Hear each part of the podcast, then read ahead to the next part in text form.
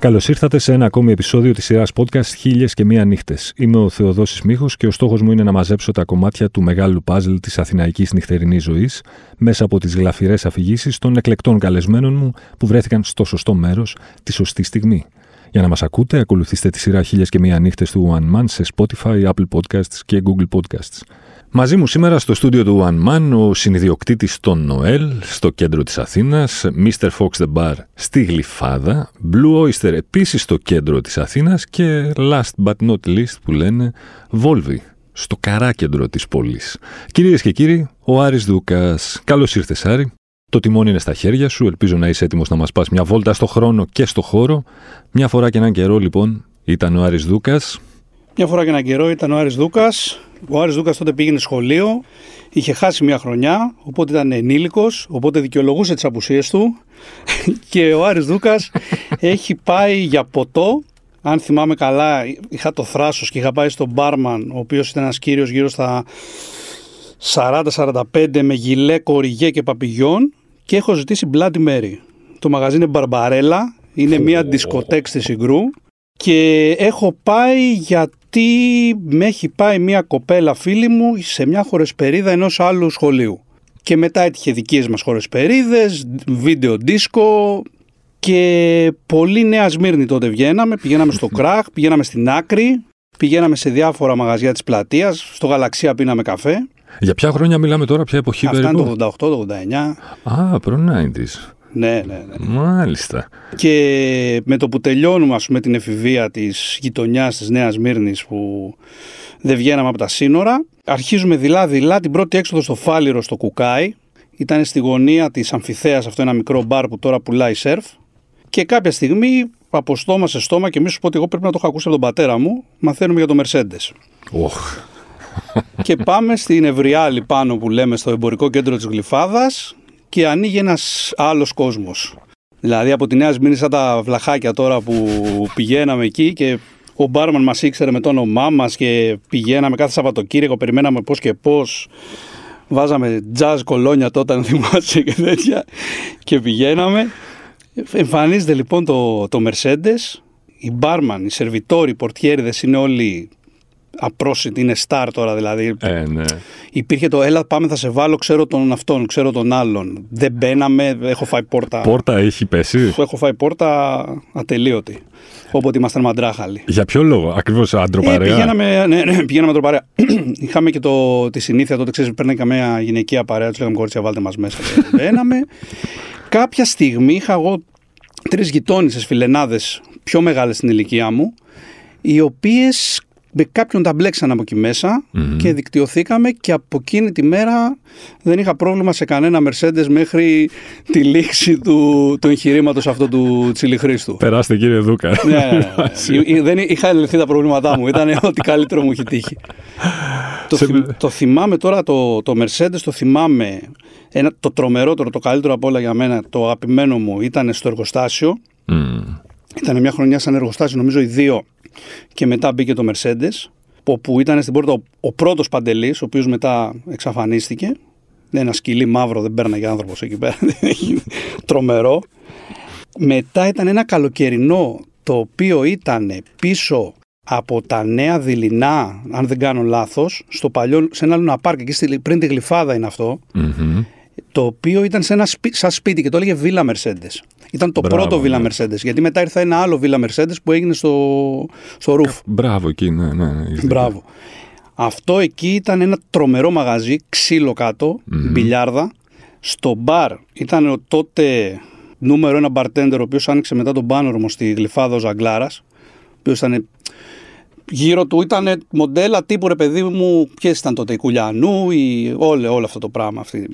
Και γενικά υπήρχε μια πόρτα με 6-7 άτομα για να περάσεις. Υπήρχε γκαρδαρόμπες, σερβιτόρι. Ένα γκράντε πράγμα, ρε παιδί μου. Κάθε Παρασκευό Σάββατο ένα τρομερό πράγμα. Και μετά ήταν και τις Κυριακές που είχε ξεκινήσει, που αρχίσαμε και πηγαίναμε Κυριακή για ποτό και είχε πάρτι και ιστορίες. Άλλη εποχή έτσι εντελώς. Κοίταξε, η εποχή του μέγα αθηναϊκού κλάμπινγκ. Ήταν φανταστικά για μένα. Εγώ είχα περάσει τρομερά. Πολύ λεζάντα, πολύ ύφος, πολύ. Πώς να σου το πω, ρε παιδί μου. Δεν ήταν down to earth κανένας. Ήταν όλοι, έπρεπε να δείξεις ποιος είσαι, τα αμάξι σου, τη μηχανή σου. Εμείς είμαστε πιτσιρικάδες τώρα, ψαρώναμε με αυτά τα πράγματα. Εντάξει, κάποια στιγμή και εμείς καταλάβαμε. Αλλά μας πήρε λίγο χρόνο. Μίλησες για face control. Θα το πιάσουμε από εκεί το σημερινό πανηγύρι, ας πούμε. Κάποιοι, σήμερα μάλλον, ως εσύ συνιδιοκτήτης μερικών από τα πιο πολύ συζητημένα μπαρ, ας πούμε, των τελευταίων ετών στην Αθήνα, καταρχάς πόσο έχει αλλάξει η νύχτα σε σχέση με τότε? Καλά, δεν έχει καμία σχέση. Τίποτα. Έχει τελειώσει, έχουμε δίκιο να λέμε, ή είναι μια καραμέλα που πιπιλάμε τώρα όλοι ότι ξέρεις, έχει τελειώσει ανεπιστευτεί το αθηναϊκό κλάμπινγκ, ότι η νύχτα έχει κάπως μικρίνει, έχει πάει στα μπαρ και δεν έχει το γλένι το παλιό? Εμείς κυρίως έχουμε αλλάξει. Δηλαδή, εγώ προσωπικά δεν έχω τις αντοχές να κάνω αυτά που έκανα, να βγω όπως έβγαινα, ας πούμε, σε ρυθμούς. Θυμάμαι ότι η Τετάρτη ήταν τότε το λέγαμε ότι είναι το μικρό Σάββατο.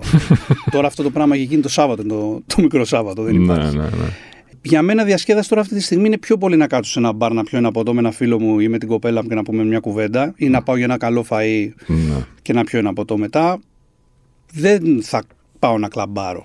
Λοιπόν, με το χέρι στην καρδιά τώρα πες μου, και με ειλικρίνεια απόλυτη θέλω.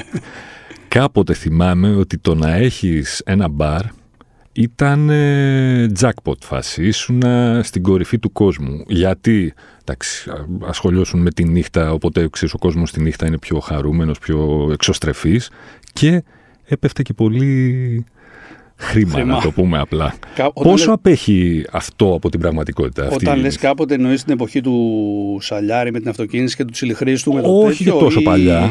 Όχι και τόσο παλιά. Θυμάμαι ακόμη και. Τώρα έχουμε 2022. Δεν μιλάμε για μεγάλους επιχειρηματίες της νύχτας τώρα. Όχι, όχι. Μιλάμε για να ανοίξω εγώ ένα ωραίο ποιοτικό μπαρ. Όχι κλαμπ, μπαρ. Έτσι.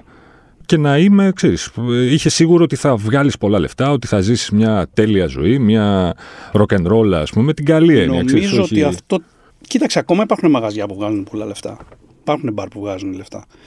Και αυτό γίνεται με καλό timing, καλή διαχείριση και διάφορα άλλα πράγματα που τα ξέρουν οι άνθρωποι που έχουν τα μαγαζιά. Δεν είναι όμως περίπατος το να έχεις μπαρ, έτσι. Αυτό είναι, θέλω να μου πεις. Ως συνδιοκτήτης δύο εξαιρετικών και πολύ συζητημένων μαγαζιών.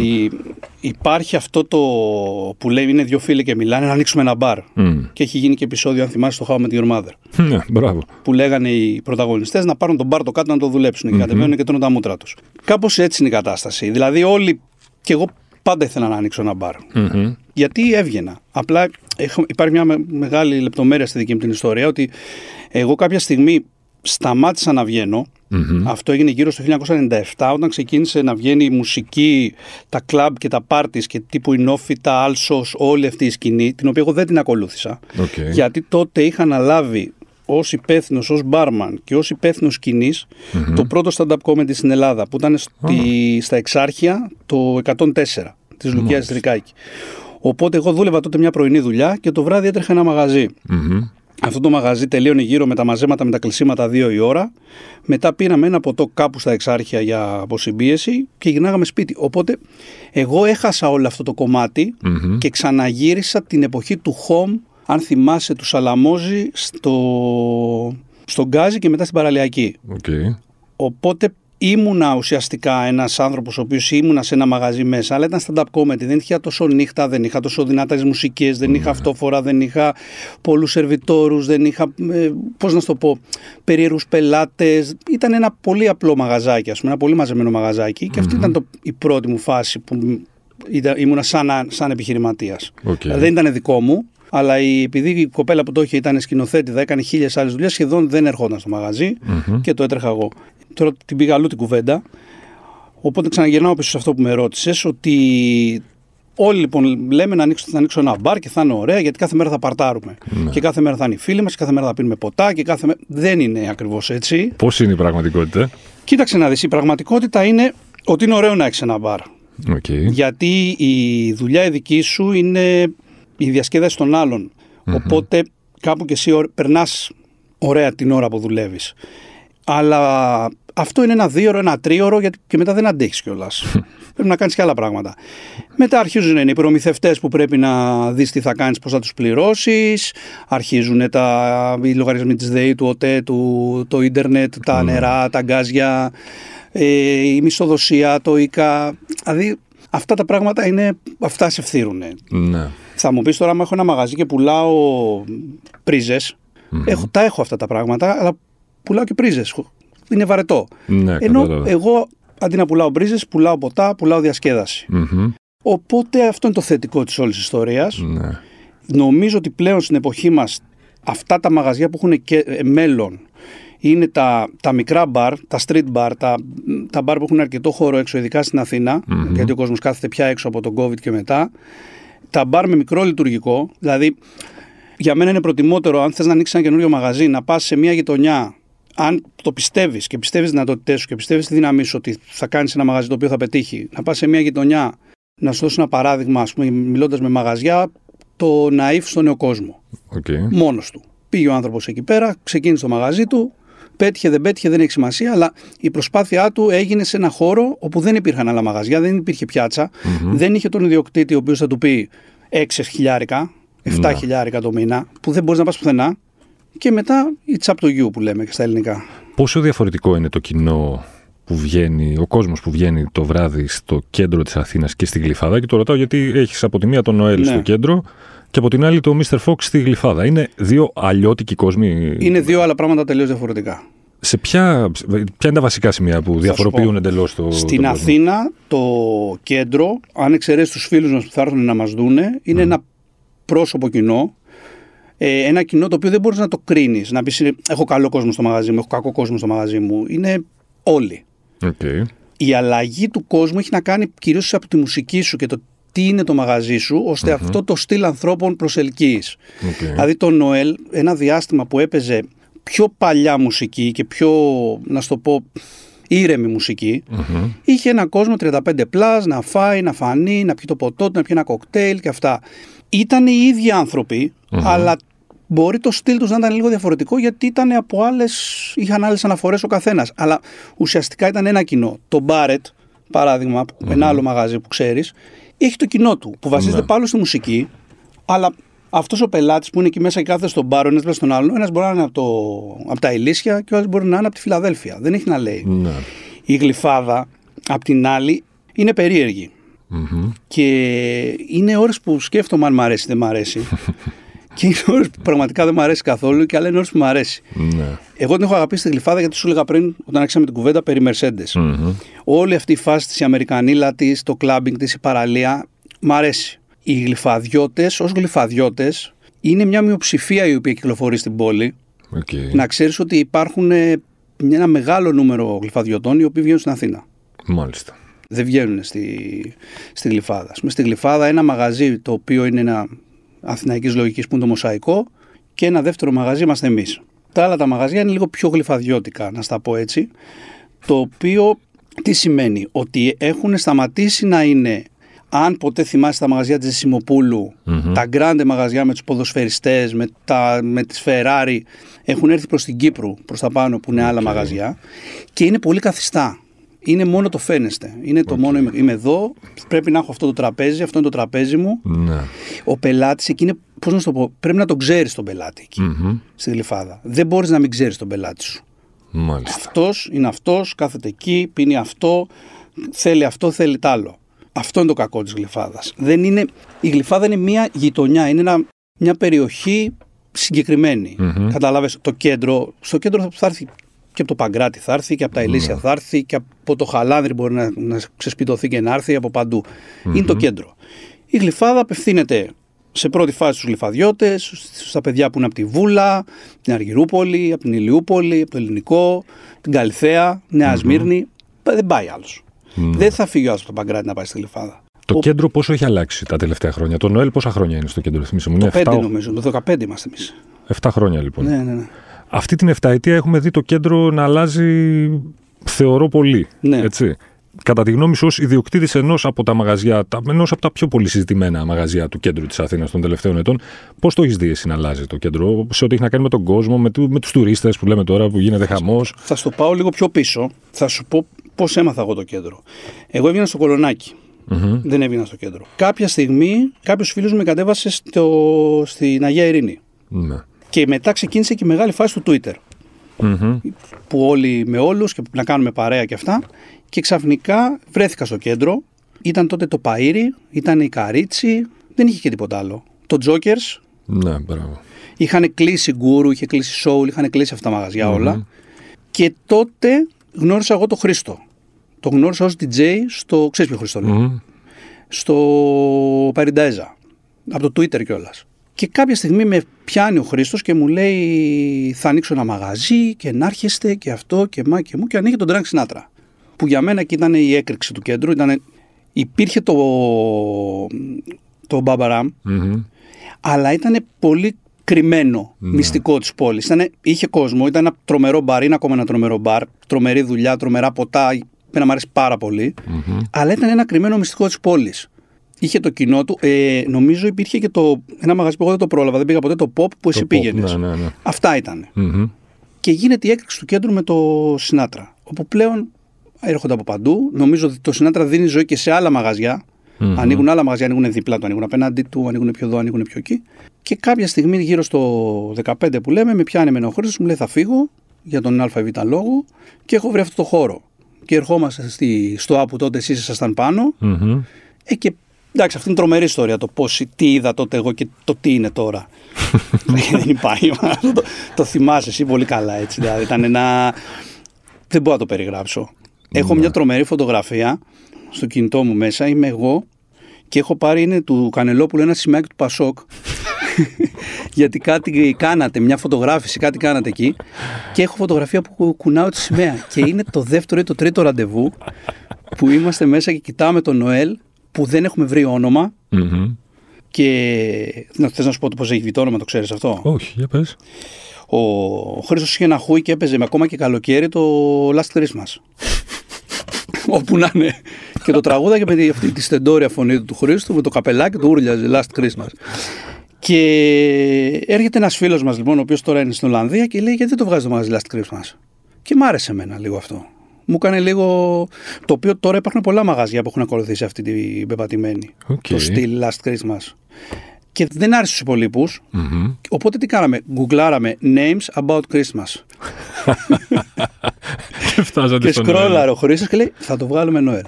Και βγήκε Noel. Και βγήκε Noel, ναι. Το οποίο για μένα είναι και λίγο το χι. Το πάει λίγο πίσω το μαγαζί γιατί έχει χαρακτηριστεί ως εποχιακό. Αυτοί που ξέρουν τα μαγαζιά ξέρουν ότι δεν είναι εποχιακό, ναι, αλλά ναι. πολλοί κόσμος το θεωρεί ένα. Αυτή την 7 ετία το κέντρο έχει αλλάξει πάρα πολύ, λοιπόν. Πάρα πολύ.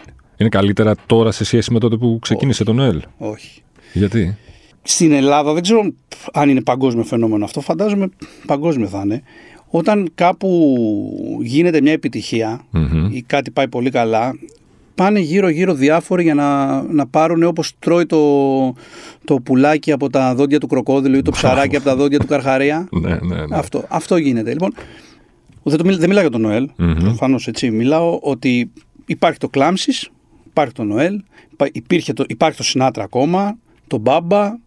Τώρα άμα ξεχνάω κάποιο μαγαζί, συγγνώμη, αλλά είναι 5 μαγαζιά 6. Το Τζόκερς, εννοείται, έχουν ανοίξει άλλα 50. Δηλαδή είναι υπερβολικά μεγάλη προσφορά για τη ζήτηση. Ναι. Δηλαδή είναι το φαινόμενο γκάζι. Ναι. Είναι το φαινόμενο γκάζι. Είναι το φαινόμενο χαλάνδρι. Mm-hmm. Εμένα μου αρέσουν πιο πολύ γειτονιές σαν τον νέο κόσμο. Σπαστά πράγματα. Έχει κορεστεί δηλαδή στο κέντρο κάπως. Ναι, έχει πολύ πράγμα. Φασαρία. Πώς να σου πω, δηλαδή το bar hopping στο κέντρο έχει χάσει την ουσία του. Ναι. Δεν είναι. Πόσα μαγαζιά πας, 15 μαγαζιά, πεθάνεις. Έχει αλλάξει και ανθρωπογεωγραφία με τόσους τουρίστες πια, έτσι. Ναι. Δεν με ενοχλούν τουρίστες, μου αρέσουν τουρίστες. Mm-hmm. Είναι όλων των ειδών τουρίστες. Δηλαδή, ειδικά στη Volvi, από Περουβιανούς, από Μεξικανούς, καλά, Αμερικανούς, όλους. Μιλάμε με πολιτείες πια, δεν μιλάμε με Αμερική.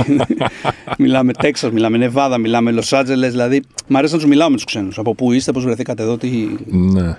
Να ακούω την ιστορία. Τι ακούς, επειδή μιλάς με πολλούς λοιπόν επισκέπτες, τι σου λένε, ποιο είναι μάλλον τα πιο συνηθισμένα σχόλια που ακούς για την Αθήνα, τα πιο. Για τους ξένους, ναι, που έρχονται εδώ πέρα. Τι είναι αυτό που τους αρέσει πια στην Αθήνα τόσο πολύ και έρχονται πλέον τόσο πολύ? Κοίταξε να δεις, οι τουρίστες οι οποίοι θα φάνε στο Μοναστηράκι, να το πω έτσι, και στη Μπλάκα, δεν ξέρουν τίποτα.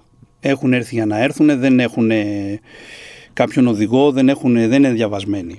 Mm-hmm. Υπάρχουν άλλοι που είναι διαβασμένοι. αυτοί περνάνε ωραία. Γιατί τους βλέπω ότι έρχονται να φάνε στη Volvi και έρχονται συγκεκριμένα, το έχουν μάθει κάπου. Και μου λέει θέλουμε να πάμε να πιούμε ένα ποτό μετά στο Μπάρετ, γιατί ακούμε τέτοια μουσική. Εμείς ακούμε indie, θέλουμε να πάμε στο Μπάρετ. Πού είναι το Μπάρετ? Okay. Ένας τουρίστας για να ξέρει τον Μπάρετ, πάει να πει ότι πριν έρθει στην Αθήνα, το ψάξε. Bars, δεν μπήκε σε ένα αεροπλάνο, ήρθε στην Αθήνα, Ακρόπολη, Μουσείο Ακρόπολης, φαγητό στην πλάκα, ξέρω εγώ. Μουζάκα στην πλάκα. Μπράβο, και... Ναι. Το ψάχνουν κάπως περισσότερο. Ναι. Το 2022 πίνουμε καλύτερα στην Αθήνα από ποτέ. Ναι. Μήπως παράγουμε στην Αθήνα και στην Ελλάδα γενικά περισσότερους mixologists από όσους μπορούμε να καταναλώσουμε? Όχι. Χρειάζονται, γιατί έχουμε πολλά ξενοδοχεία. Και τα ξενοδοχεία πλέον, το προϊόν στα ξενοδοχεία δεν είναι τόσο καλό και πρέπει να γίνει. Οπότε τα παιδιά όλα αυτά που βγαίνουν και που υπάρχουν... Mm-hmm. Μπορούν να απορροφηθούν στα ξενοδοχεία. Και σου μιλάω και στα ξενοδοχεία και στα νησιά μας, έτσι, όχι στην Αθήνα μόνο. Τι εστί fine drinking για σένα? Πώς το ορίζεις? 2 όρους έχω. Ο ένας έχει να κάνει με το κοκτέιλ και το innovation στο κοκτέιλ και τη δουλειά που γίνεται στο κοκτέιλ και, και πλέον που έχει φτάσει για μένα σε πάρα πολλά μαγαζιά στο επίπεδο των μαγείρων, των σεφ.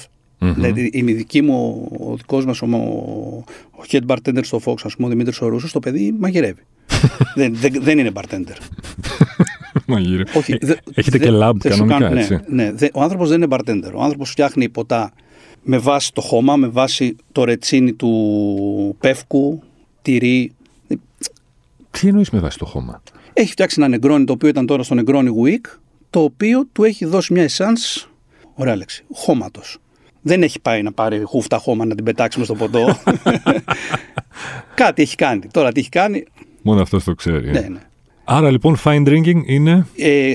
είναι αυτό που είπαμε, όλη η κουβέντα που κάνουμε για τα κοκτέιλ, και είναι και καλή ποιότητα ποτών, mm-hmm. απλών ποτών, ενός ουίσκι, ένα ρούμι, μία βότκα, ένα τζιν.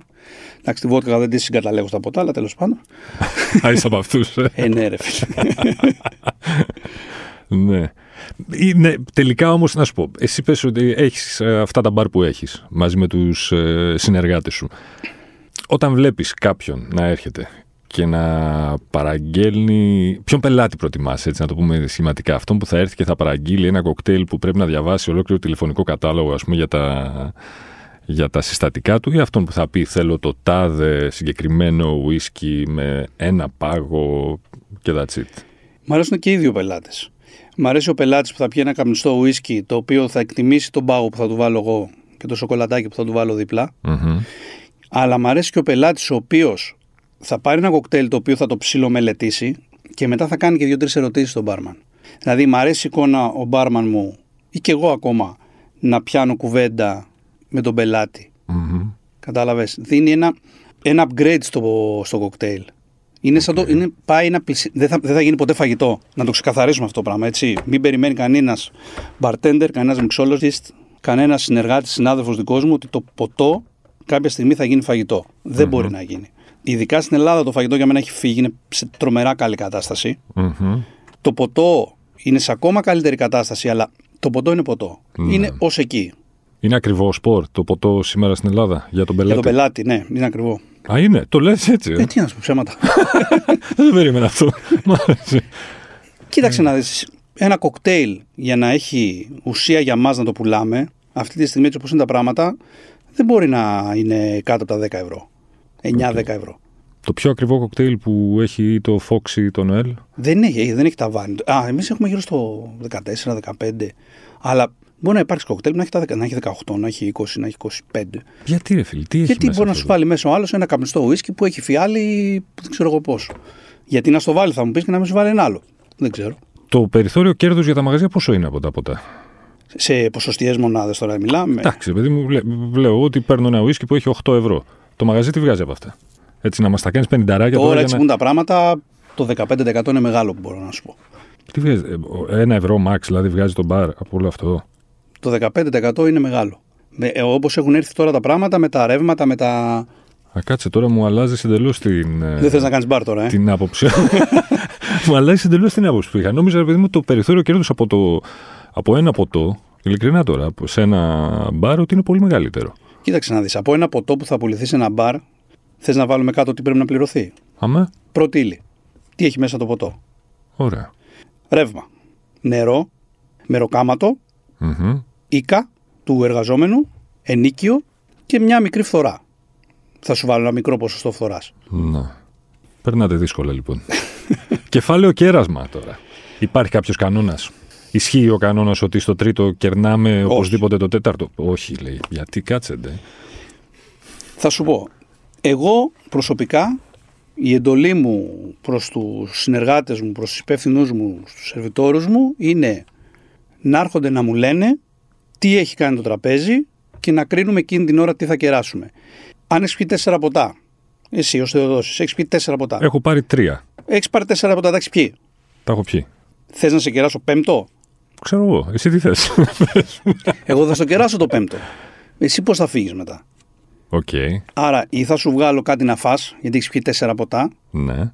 Ή όταν έρθει η ώρα του λογαριασμού θα κάνω το λεγόμενο ψαλίδι. Μετά υπάρχουν οι φίλοι, οι γνωστοί. Άρα είναι αυτό, στα 3 κερνάμε το 4ο, είναι κάτι που θέλουμε να πιστεύουμε εμείς οι πελάτες, ας πούμε. Δεν υπάρχει αυτός ο άλλος. Μπορεί μαγαζιά να το κάνουν αυτό το πράγμα. Μπορεί να το κάνουν. Να λένε στα 3 κερνάμε το 4ο. Ποιος πίνει 3 ποτά? Ποιος πίνει? Δεν πίνει κόσμος? Όχι. Δηλαδή πόσο πίνει ο κόσμος? Ο κόσμος μπορεί να πιει 1-2 ποτά, μετά θα πάει να πιει ένα άλλο κάπου αλλού. Ναι. Ο ορισμός του καλού πελάτη, σύμφωνα με τον Άρη Δούκα, ποιος είναι? Ποιος είναι ο καλός πελάτης? Ο ορισμός του καλού πελάτη είναι να είναι ευγενικός στο προσωπικό. Mm-hmm. Και αυτό είναι πάρα πολύ βασικό πράγμα για μένα. Γιατί τα παιδιά που δουλεύουν, οι σερβιτόροι, οι bartenders, δεν είναι υποχρεωμένοι να ακούνε κανενός τις παραξενιές, τα προβλήματα που έχει σπίτι του, το λόγο που έχει βγει έξω να πιει γιατί δεν ξέρω εγώ τι. Πρέπει να τους περιφερόμαστε ως, αν είναι λάθος η λέξη αυτή, αλλά είναι άνθρωποι, δεν είναι. Ναι. Ούτε ρομπότ είναι, ούτε υπάλληλοι δικοί μας είναι, των πελατών, ούτε υπηρέτες, κανενός, ούτε τίποτα. Ναι. Δεν υπάρχουν τα ψιτ-ψιτ, δεν υπάρχουν τα με το δάχτυλο τακ-τακ. Παίζουν ακόμη αυτά. Έχει δυστυχώς. Άρα ξεκινάμε από την ευγένεια, λοιπόν. Νομίζω το βασικότερο είναι ευγενικός, να είσαι ευγενικός. Αν είσαι ευγενικός, μπορείς να είσαι και απαιτητικός. Okay. Και είναι δικαίωμα του κάθε πελάτη να είναι απαιτητικός. Mm-hmm. Αν ένας πελάτης θέλει να πιει ένα ποτό και το θέλει να το πιει με καθαρό πάγο, είναι δικαίωμά του στα 8 και 9 ευρώ το ποτό. Mm-hmm. Αν ένας πελάτης θεωρεί ότι η μεζούρα του είναι λίγη, είναι θέμα προς συζήτηση. Ας το συζητήσουμε. Ναι. Λοιπόν. Μεζούρα, κεφάλαιο μεζούρα. Μεζούρα υπέρ. Ως μαγαζί. Ισχύει ότι η μεζούρα στην Ελλάδα είναι μεγαλύτερη από τη μεζούρα στο Λονδίνο? Ναι. Είναι μεγαλύτερη. Δεν ξέρω πόσα ml να σου πω ακριβώς, αλλά όσοι έχουμε πιει ποτό στο εξωτερικό, το ξέρουμε. Στο εξωτερικό είναι τουλάχιστον το διπλό, για να μην πω το τριπλό, είναι το δικό μας μονό. Ναι. Το διπλό στο εξωτερικό είναι το κανονικό ποτό εδώ. Αυτό, ναι. Οπότε να το εκτιμήσουμε και αυτό, έτσι, για τα ελληνικά. Κοίταξε, νομίζω ότι σε μια απλή φιάλη βγαίνουν γύρω στα 10 ποτά. Σκέψου παλιά, ότι η μπαρμάν ήταν, έλεγε ο ένας ιδιοκτήτης, ξέρω εγώ, ή ο ένας υπεύθυνος στον άλλον, είναι καλός μπαρμάν, αυτός βγάζει 12 ποτά στη φιάλη. Γιατί ήταν με το μάτι τότε μόνο. Καλός μπαρμάν αυτός, 12 ποτά τη φιάλη, πάρ' το. Είμαστε υπέρ της μεζούρας, λοιπόν. Κοίτα, είναι τιμή και για τους δύο. Τώρα, επειδή έχει κολλήσει το κεφάλι μου, δεν θυμάμαι πόσα ml είναι η μεζούρα. Ξέρεις ότι, ρε παιδί μου, είναι 30 ml, ας πούμε, τώρα, συγγνώμη, δεν θυμάμαι. Στα 8 ευρώ πληρώνω 30 ml. Ναι. Που και εγώ ξέρω τι σου έχω δώσει και εσύ ξέρεις τι σου έχω βάλει εγώ. Είσαι και μπροστά στον μπαρ, τον βλέπεις, το βάζει όλο γεμάτο. Καλός πελάτης δεν είναι αυτός που καταναλώνει περισσότερο, ή αυτό είναι? Καλός πελάτης είναι αυτός που καταναλώνει περισσότερο και μετά ως κύριος αφήνει το φιλοδόρημά του, το οποίο είναι και καλό φιλοδόρημα, και φεύγει. Αν αρχίσουμε μετά τα άλλα, δεν είναι καλός πελάτης αυτός που καταναλώνει περισσότερο. Το φιλοδόρημα πόσο πρέπει να είναι? Για μένα πάνω από 10%. Επί του λογαριασμού. Επί του λογαριασμού, έτσι. Συνήθως πώς αφήνει ο κόσμος? Έχω δει από 20 λεπτά, το οποίο το γυρίσαμε πίσω προφανώς. Δεν με ξεχάσατε αυτό, κύριε. Πώς αντέδρασε? Όχι, μου λένε για σας, λέω έχουμε, δεν χρειαζόμαστε. Δεν το πάγω, τα παιδιά μπροστά μου ήταν, αλλά καλά κάναν. Και εντάξει, ένα 10 ευρώ, 12 ευρώ, 20 ευρώ έχει. Εντάξει, μετά είναι. Κοίταξε να δεις. Ο σερβιτόρος πρέπει να το κερδίσει το φιλοδόρημά του. Ναι. Αλλά όχι να κάνει κολοτούμπες. Ούτε να κερνάει εις βάρος του μαγαζιού για να πάρει καλό φιλοδόρημα. Ναι. Υπάρχει αυτό το φαινόμενο. Τον πελάτη τον κερνάμε γιατί είτε γιατί θέλουμε εμείς, γιατί είναι κάποιος φίλος μας ή οτιδήποτε, είτε γιατί θεωρούμε ως μαγαζί ότι πρέπει να κεραστεί. Δεν κερνάμε τον πελάτη για να μας αφήσει φιλοδόρημα. Mm-hmm. Αυτό εντάξει, το καταλαβαίνουμε. Έρχεται ο σερβιτόρος, σου λέει να κεράσει αυτόν τον πελάτη γιατί. Και τι λες. Εντάξει. Ναι. Ανάλογα εκείνη την ώρα. Υπάρχει, σου έχει τύχει να πεις σε έναν άνθρωπό σου στο μαγαζί ότι αυτός είναι χάλια, μην του βάλεις άλλο? Ναι, εννοείται. Πώς το καταλαβαίνεις ότι ο άλλος είναι χάλια, ας πούμε? Τι είναι αυτό που στον δίνει με τη μία? Θα σου πω, αν του μιλήσω θα το καταλάβω με τη μία. Mm-hmm. Αν δεν του μιλήσω, το πιθανότερο είναι να έρθει να μου το πει ο μπάρμαν ή ο σερβιτόρος. Ότι έχει πει πολύ ο κύριος, ότι τι κάνουμε, μου ζητάει κι άλλο. Και όταν έχει τύχει να πεις ότι μην το σερβίρεις, αντιδράσεις? Το εκτιμάει ο πότης ή όχι? Η νεύρα, ή θα μου πείτε εσείς, ή δεν με ενδιαφέρει τι μου λέτε, βάλτε μου να πιω. Το έχουμε βάλει, κάποια φορά το έχουμε βάλει. Δεν γινότανε. Ναι. Του λέμε θα σου βάλουμε, θα το πάρεις σε πλαστικό και θα φύγεις. Μάλιστα. Περνάτε δύσκολα σε κάτι φάση, έχει. Κοίταξε, ποια δουλειά δεν έχει τώρα δύσκολα και στραβές? Όλες. Ναι. Απλά εντάξει, το να έχεις ένα μαγαζί ή να τρέχεις ένα μαγαζί ή να δουλεύεις ένα μαγαζί που όλοι νομίζουν ότι είναι κάτι, ας πούμε, ιδανικό, δεν είναι. Δεν είναι. Απλά είναι αυτό που σου έλεγα στην αρχή, ότι εμείς δουλεύουμε την ώρα που εσείς διασκεδάζετε. Mm-hmm. Οπότε και εκεί υπάρχει και αυτή η λεπτή γραμμή, ότι ο μπάρμαν και ο σερβιτόρος πρέπει να είναι χαρούμενοι. Mm-hmm. Γιατί εσύ εκείνη την ώρα διασκεδάζεις. Δεν μπορεί ο άλλος να είναι μουρτζούφλης απέναντι στον μπαρ, έτσι, γιατί τον άφησε η κοπέλα του ή γιατί δεν ξέρω τι προβλήματα έχει. Mm-hmm. Δεν μπορεί, δεν γίνεται. Πρέπει να είναι χαρούμενος. Και γι' αυτό και οι μπαρμαναρέ τι κάνουνε? Σφινάκια. Λοιπόν, πες ότι έχεις ένα γνωστό φίλο, συνάδελφο από το εξωτερικό που σου λέει ότι θέλω να έρθω στην Αθήνα. Δώσε μου, ρε παιδί μου, μια εικόνα του τι σημαίνει Αθηναϊκή νύχτα. Πώς θα την περιέγραφες την Αθηναϊκή νύχτα? Που θα τον στείλω ή... Μια αίσθηση του τι είναι Αθηναϊκή νύχτα. Πώς λέμε, ξέρω εγώ, για τη νύχτα στο Βερολίνο, ξέρω εγώ, ότι έχει πολλά techno clubs. Mm-hmm. Δεν ξέρω. Την αίσθηση, την εικόνα, πώς θα περιέγραφες την Αθηναϊκή νύχτα σε κάποιον που δεν έχει έρθει ποτέ στην Αθήνα. Αν μιλάγαμε για έναν άνθρωπο που είναι κοντά στη δική μου την ηλικία και λίγο μικρότερος, mm-hmm. θα του έλεγα ότι θα έρθει να δει μερικά από τα καλύτερα μπαρ που υπάρχουν στην Ευρώπη. Θα του έλεγα ότι θα βρει μαγαζιά τα οποία έχουν πολύ ωραίο και χαρούμενο vibe και θα περάσει πάρα πολύ ωραία.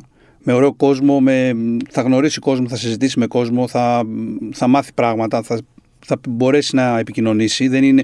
Μιλάμε στα μπαρ ακόμα. Παρόλο mm-hmm. στο μύθο που υπάρχει, δεν ισχύει. Μιλάει ο κόσμος στα μπαρ. Τώρα για πιο μικρούς. Το συγκριτικό πλεονέκτημα της Αθηναϊκής νύχτας ποιο είναι, ας πούμε, σε σχέση με τη νύχτα του Μιλάνου, ξέρω, ή μια άλλη αγαπημένη σου πόλη στην Ευρώπη? Κοίταξε, νομίζω ότι εμείς εδώ πέρα είμαστε ακόμα ένα Λούνα Πάρκ. Δηλαδή υπάρχουν μαγαζιά που κλείνουν σε 7 το πρωί, υπάρχουν μαγαζιά που καπνίζεις, υπάρχουν μαγαζιά που παίζουν μουσική, πάρα πολύ χαρούμενη μουσική. Και... Δεν ξέρω, εγώ όσο έχω βγει στην Ευρώπη και στο εξωτερικό δεν έχω βρει αυτό το πράγμα πουθενά. Ναι. Στο Βερολίνο μόνο, αλλά ήταν τα κλαμπ. Είναι κλαμπ, δεν υπάρχει σύγκριση. Στα μπαρ που πήγα δεν βρήκα κάτι τέτοιο. Και στο Λονδίνο βέβαια. Συμφωνείς ότι είναι πιο ασφαλής η Αθηναϊκή νύχτα σε σχέση με τη νύχτα σε άλλες πόλεις? Δηλαδή σε επίπεδο σωματικής ακεραιότητας. Ναι, εννοείς μέσα στα μαγαζιά ή γύρω-γύρω όταν πας στα μάξι σου και τέτοια, ή όλο μαζί? Όλο το πακέτο. Έχω την αίσθηση ότι, ξέρεις, κυκλοφορείς χωρίς να φοβάσαι. Κοίτα, έχει τα στραβά της η Αθήνα. Δηλαδή έχει κάποιους δρόμους τώρα οι οποίοι είναι με κόκκινο σημαίακι για να σου πάσουν τα μάξι, να σε κλέψουν. Νομίζω ότι δεν έχουμε καυγάδες μες στα μαγαζιά, mm. που σε άλλα μέρη ξέρεις ότι είναι φαινόμενο του Σαββατοκυριακού. Mm. Θεωρώ ότι μια κοπέλα μπορεί να φύγει μόνη της από το Noel και να πάει στο Μπάρετ και να πάει από εκεί στον Κεραμικό, να φάει στον Έλβη σουβλάκια. Τώρα σου βγάλα μια πορεία, mm-hmm. ανενόχλητη. Mm. Τώρα κάτι μπορεί να συμβεί στον δρόμο, εννοείται. Έτσι. Καλά, δεν πάει να πει ότι θα αφήσουμε 5.000 κοπέλες και δεν θα συμβεί σε καμία τίποτα. Mm-hmm. Κάπου θα γίνει 5.000 άντρες. Αλλά γενικά εγώ νιώθω ασφαλής. Να. Πες λοιπόν ότι ένα βράδυ είσαι έξω, είσαι ή στο Νοέλ ή στο Mr. Fox. Ας πιάσουμε τα δικά σου μαγαζιά. Ναι. Έχεις πιει λίγο παραπάνω. Το έχεις τσούξει. Ναι. Κάτι, το σηκώνει η περίσταση. Είναι μια επέτειος, κάτι, μια γιορτή. Ξέρω, η Μάντσεστερ έχει πάρει μια κούπα. Κάτι τέτοιο. Εντάξει, ουτοπία δηλαδή. Πες ότι έχει συμβεί αυτό το θαύμα. Ναι. Λοιπόν, και τα τσούζεται και. Και με χάλια. και έχεις γίνει... δεν είσαι πολύ καλά την επόμενη μέρα. Ξυπνάς το πρωί. Επόμενη μέρα. Την επόμενη μέρα δεν είσαι καλά. Ναι. Ή μάλλον ας το πιάσουμε από το ίδιο βράδυ. Γυρνάς το βράδυ και καταλαβαίνεις ότι η επόμενη μέρα θα είναι δύσκολη για σένα. Ναι. Έχεις μια γιατριά για το hangover μετά από τόσα χρόνια ως επαγγελματίας στην νυχτερινή Αθήνα. Ναι, θα σου πω τι κάνω. Το κάνω εδώ και μια τριετία-τετραετία. Δεν ανακατεύω τα ποτά μου. Okay. Με ένα ξεκινάω, με ένα τελειώνω. Δεν πίνω σφινάκια, πίνω νερό. Είμαι πάντα φαγωμένος και με το πάω σπίτι κουμπώνω 2 ντεπών. Αυτό. Όχι ότι την άλλη μέρα θα είμαι για πάμε από την αρχή, έτσι, που κάναμε κάποτε, αλλά είμαι λειτουργικός. Αυτό ζητάμε πια. Αν κάνω το έγκλημα και πιο, ας πούμε, εγώ πίνω συνήθως ή ουίσκι πίνω ή κάνα ρούμι ή κονιάκ, αλλά συνήθως πίνω ουίσκι. Αν κάνω το λάθος και πιο κάνω μια τεκίλα σφινάκι ή πιο κοκτέιλς, και πιω και μια μπύρα στο κλείσιμο στον αρχάγγελο. Για το σβήσιμο. Μετά δεν υπάρχει γιατρικό. Ούτε 2 ντεπών, ούτε τίποτα. Μετά δέχεσαι τις συνέπειες. Μετά κλείνεις το τηλέφωνο την άλλη μέρα. Νιώθεις κολόγερος, σάπιος. Βρίζεις, δεν θα ξαναπιώ ποτέ μου. Ποτέ, εννοείται. Χριστούλη μου, κάνε να περάσει αυτό το πανοκέφαλο. Επειδή το έχω χορτάσει εσύ, έχω αποφασίσει και κάνω αυτό το πράγμα. Δηλαδή, επειδή. Άμα είμαι στα μαγαζιά, πίνω. Είναι αλήθεια ότι πίνω. Δεν πίνω στο σπίτι μου, δεν πίνω πουθενά άλλο. Πίνω όταν είμαι στα μαγαζιά. Θα μου πεις οι άλλοι που πίνουν. Ξέρω εγώ. Εγώ πίνω στα μαγαζιά. Θα πιω το καλοκαίρι ή ένα μαγιτάι, ξέρω εγώ, που είναι κοκτέιλ και μετά θα πιω λίγο ρούμι. Ή κάνα νεγκρόνι που είναι κοκτέιλ και μετά καμιά μπύρα. Αλλά συνήθως πίνω ή ουίσκι ή κονιάκ. Αν σηκώσει ποτέ η Μάντσεστερ κάτι, θα κεράσεις όλο τον κόσμο στα μαγαζιά σου, ναι ή όχι? Κοίτα, έτσι όπως είναι τα πράγματα τώρα, μπορώ να σου τάξω ό,τι θες. Εντάξει, το κρατάω. Ό,τι θες, τώρα σου τάζω εγώ, το κάψουμε τον Νοέλ όλο. Άρης, σε ευχαριστώ πάρα πολύ για την παρέα. Κι εγώ ήταν πολύ ωραία. Θα τα πούμε στον Νοέλ, στο Mr. Fox, στο Blue Oyster και στη Volvi εννοείται. Έγινε. Μην ξεχνάτε ότι για να μην χάνετε επεισόδιο, αρκεί να βρείτε και να κάνετε subscribe τη σειρά podcast Χίλιες και Μία Νύχτες σε Spotify, Apple Podcast και Google Podcast. Ραντεβού την ίδια ώρα, στο ίδιο μέρος, την άλλη Πέμπτη.